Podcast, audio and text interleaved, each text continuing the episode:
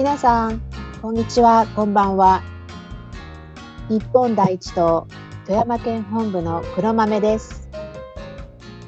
私はアメリカ・サンフランシスコ近郊に住んでいます。前回お話ししてからもう1ヶ月以上が過ぎてしまいました。お彼岸も過ぎて桜前線もどんどん北上している日本ですが、いかがお過ごしでしょうか？ここサンフランシスコ近郊でも春が満開でカリフォルニアポピーが美しく咲いています。前回お話しした時、アジア人に対するヘイトクライムが起こっているという話をしましたが、その後も様々な事件を耳にします。先月は三ノ瀬で姉妹都市の岡山市から寄贈された石碑に落書きがされ、ロサンゼルス・リトル東京にある東本願寺、ロサンゼルス別院が放火され、庭が荒らされたりもしました。ヘイトクライムのターゲットになっているのは高齢者が多く、アジア人というだけで他の理由もなく殴られたり突き飛ばされたりして死者も出ています。昨年はブラック・ライブズ・マターと言って叫んでいた人たちは黒人の命は大事でもアジア人なら亡くなってもいいのでしょうか何も言いません。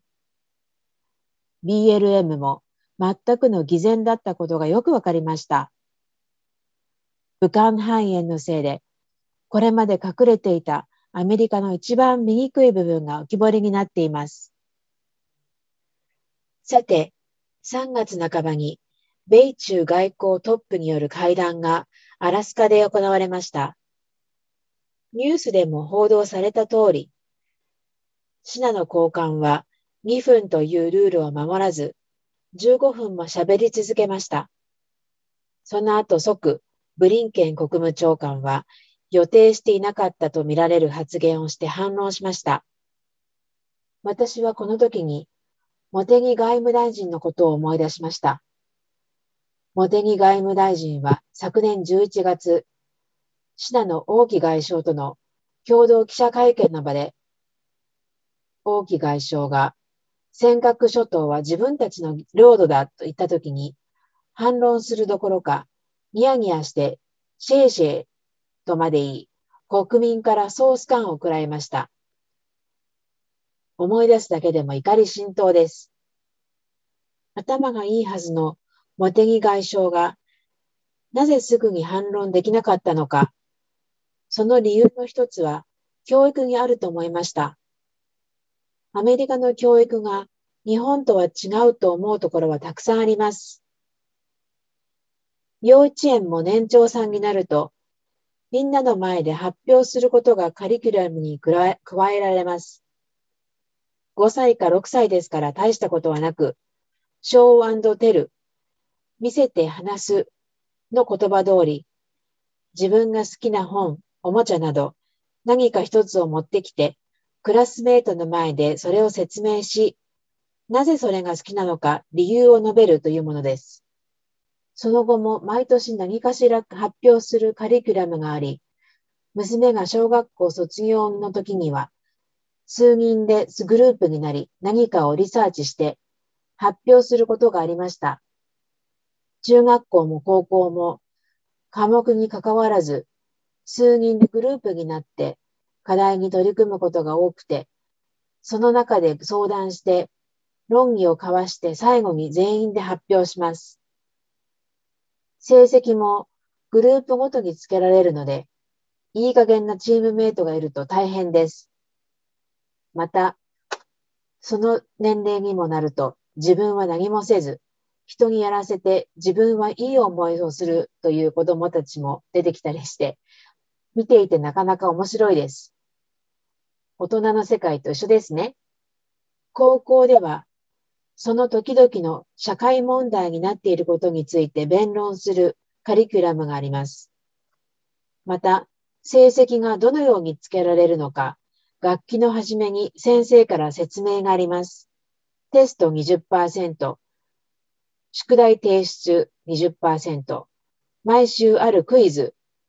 20%、参加すること20%などです。ここで大事なのは、参加するという項目がテストの点数と同じくらいにウェイトを占めることです。授業中に発言したり、グループ内でクラスメートと助け合ったりしているかということが評価されます。また、宿題を期限までに提出するかどうかもすごく重要視されます。先生によっては、期限を過ぎるといくら全部やってやっても0点という厳しい先生もいて、ある時娘は半日遅れただけなのにと文句を言っていました。すべて社会に出た時に役立つスキルだと思います。というわけで、アメリカではどのようにすれば人を納得させられるか、どう反論すればよいのかという、社会での重要なスキルが幼い頃からの教育の中で蓄積されていきます。私はアメリカの会社で働いていますが、アメリカ人の同僚のああ言えばこういう、即自分の意見を言えるというスキルにはいつも脱帽です。また、小さな頃から教会やお寺に通っている子供も多く、その中で社会的な力を身につけていくことも日本とは大きく違うところだと思います。もちろんアメリカですから、キリスト教、ユダヤ教、カトリック、イスラム教、仏教など、様々あって、それぞれのコミュニティで様々な活動が行われています。私の家族は浄土真宗のお寺に通っています。お寺に来る人たちは日系人が多いのですが、近年では他の人種も増えてきています。余談になりますが、アメリカには今ではチベット仏教や禅など様々な仏教がありますが、アメリカで一番古い仏教は1898年に日系移民によってもたらされた浄土真宗で、米軍ではブディスト・チャーチーズ・オブ・アメリカと呼ばれる浄土真宗の教団だけが仏教従軍組織として認定されています。教会の話に戻りますが、私たちが行っているお寺では、日曜礼拝の司会は3年生以上の子供たちがすることに決まっているので、娘は小さい頃からそこで人前で話すことを学びました。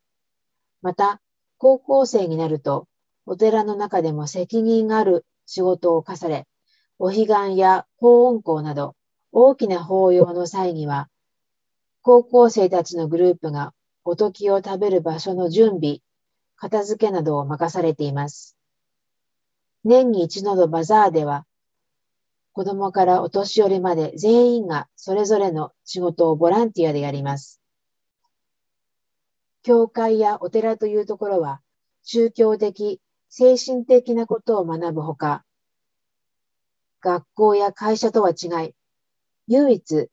全員が安心して振る舞える場所ですので、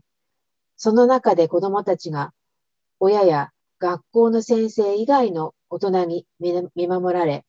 時には叱られたりしながら、のびのびと社会性を身につけて育っていく大事な場所です。昨年3月、その大事な場所を民主党のカリフォルニア州知事は武漢肺炎を理由にロックダウンしました。ある日突然学校が閉鎖され、それっきり学校に行けなくなりました。ずっとクラスメートにも会うことなく、1年以上にもわたるオンラインの授業で、親も子供も教師も疲弊しきっています。教会で集うことも禁止されました。憲法で守られている宗教の自由が簡単に破られているのです。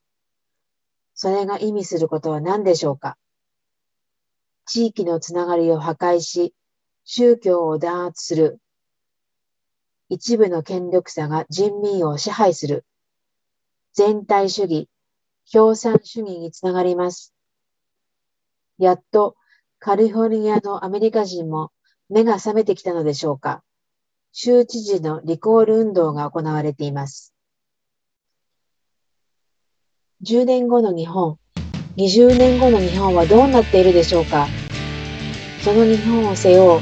子供たちの教育は何よりも大事だと思います。私たち一人一人が責任を持っています。家族を大事にして、地域を大事にして、国を守りましょう。すべてが国防につながります。それでは皆さんありがとうございました。元気でおられ。ジャパンファースト。日本第一党。頑張らんまいて。